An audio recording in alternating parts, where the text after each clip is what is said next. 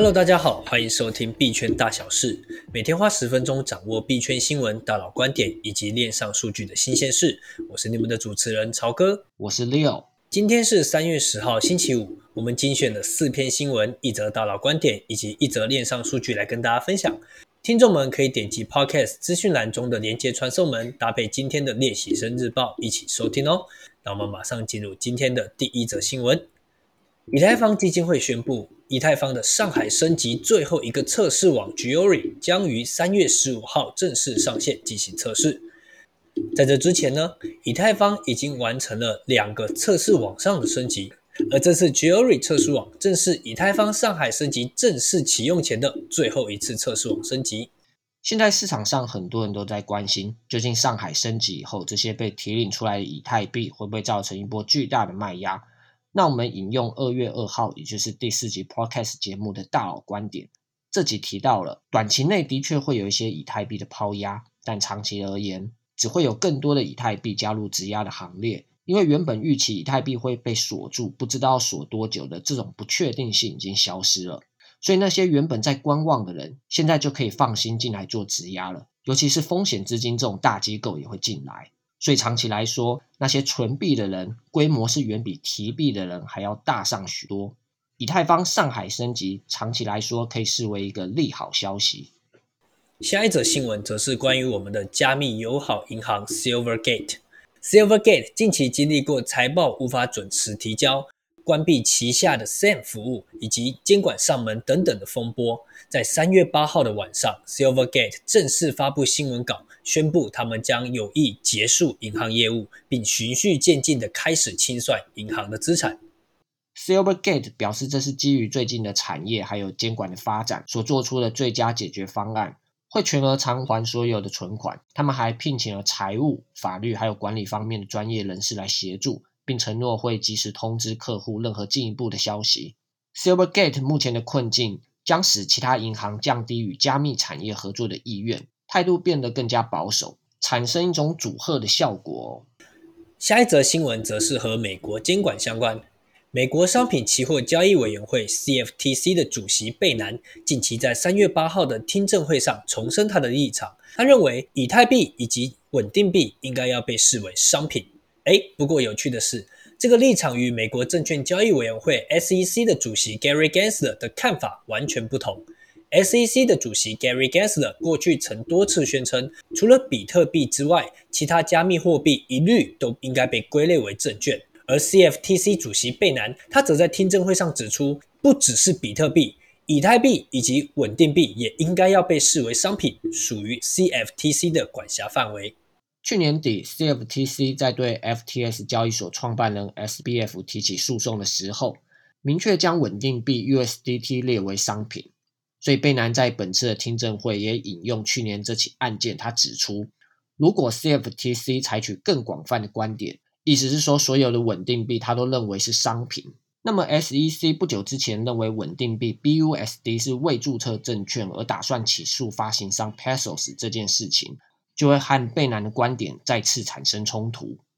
关于加密货币的性质到底是什么？不管 CFTC 还是 SEC 的立场是如何分歧，我们最在意的还是未来法官怎么说。以法官说了为准，也就是瑞波币还有 SEC 之间超过两年的诉讼战哦，最后的判决结果市场上都很关注哦。下一则新闻相当有趣哦，稳定币发行商 Paxos 近期指出，人们对于加密货币会感兴趣的原因，大多数是因为投资，而且人们希望主流的金融服务机构能够支援加密商品以及服务。根据他们在三月七号所发布的研究报告，受访者对加密货币感兴趣的前五大原因，分别是长期投资、用来支付商品或服务、信用卡会员奖励、日常金融交易以及汇款。调查结果还显示，即使经历过 FTX 的暴雷事件，依然有高达八十九趴的受访者表示，他们依然愿意信任银行以及加密货币交易所，愿意在这些中心化的机构保管他们的加密货币。这则报告显示出，其实很多人的内心是渴望购买加密货币的，只是他们希望进入的门槛能够低一点，摩擦力越小越好，最好是要在他们熟悉的银行里面就可以买到加密货币。调查中也发现。他问说：“如果你在平常主要往来的银行就提供加密货币购买的管道的话，有高达七十五 percent 的受访者说他们很有意愿会想要去购买加密货币。那另一个问题问到，如果你听到另一间银行提供这样的服务，那么有四十五 percent 的人表示他们会为了买币，愿意跳槽到另外一间银行开户。接下来进入到今天的大佬观点。我们都知道，一个加密货币项目并不会一开始就把所有代币都拿来公开贩售。比方说，他们会拿五十趴让大众购买，而剩下的五十趴可能就用来募资，作为质押奖励，作为团队薪水或帮助生态发展等等的。于是呢，在瑞士的风投机构 Varon Capital，他们就分析了从二零一八年到二零二一年五十七个曾经暴涨过一百倍的加密货币项目。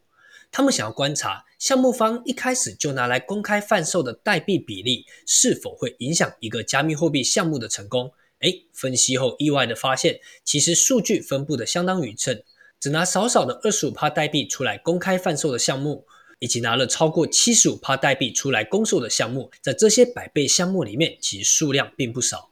不过，这间风投机构最后也给大家一些建议哦，为了保险起见。假如你是做中长期的投资，他推荐将目光锁定在公售代币的占比介于四十 percent 到六十 percent 的项目，因为假如一个项目太少的代币拿出来卖，表示筹码多半集中在私募方的手里，未来有潜在卖压的缺点。那假如一个项目方把太多的代币拿出来卖，则通常被认为项目方比较缺乏制定代币激励的手段。那他也提到了，假如你只是做短期投资的话，项目如何分配代币并不是最重要的。不过，在投资的时候，必须要检查未来几周是否有大型代币解锁的事件。接下来进入到我们今天最后的链上数据。根据加密货币产业数据机构 Crypto Khmer 的报告显示，币安 Binance 在经历诸多的正负面消息之后，二零二三年二月的现货交易量比起一月其实是增长了十三点七 percent，而市场份额呢，则从五十九点四 percent 上升至六十一点八 percent，创下币安历史上最高的交易所市场份额。Crypto Khmer 的分析师在接受采访时表示，即使近期币安受到了各方的质疑，但币安身为市场上最大的交易所，依旧被市场用户视为比较安全的平台，而且平台上有大量资金的流动性，可以有效减少用户的交易成本。币安在去年十二月经历了大规模的用户挤兑，一个礼拜被提币，资金就流出了高达三十七亿美元。不过，他还是顺利挺过了这个压力测试，是许多中心化交易所里面相对而言令人比较放心的。OK，那么我们今天的币圈大小事节目就到这边啦。除了以上提过的新闻，今天的练习生日报还有提到了破产交易所 Mt. Gox 的债权人登记截止日期延到了四月六日。最大的债权人要继续持有他的比特币。另一则消息是，多链钱包 Larian 在 Mirror 这个写作平台上推出了他们的 NFT，开放限期八天免费铸造。大家可以点击资讯栏的练习生圈里的网站连接，观看其他精彩新闻、观点及数据。如果对节目有任何想法，都欢迎在 Apple Podcast 评论区留言，也别忘了给我们五星好评。或是进入资讯栏的 Discord，还有 Line 的社群，和大家一起及时互动哦。我是主持人 Leo，我是曹哥，我们明天见，拜拜，拜拜。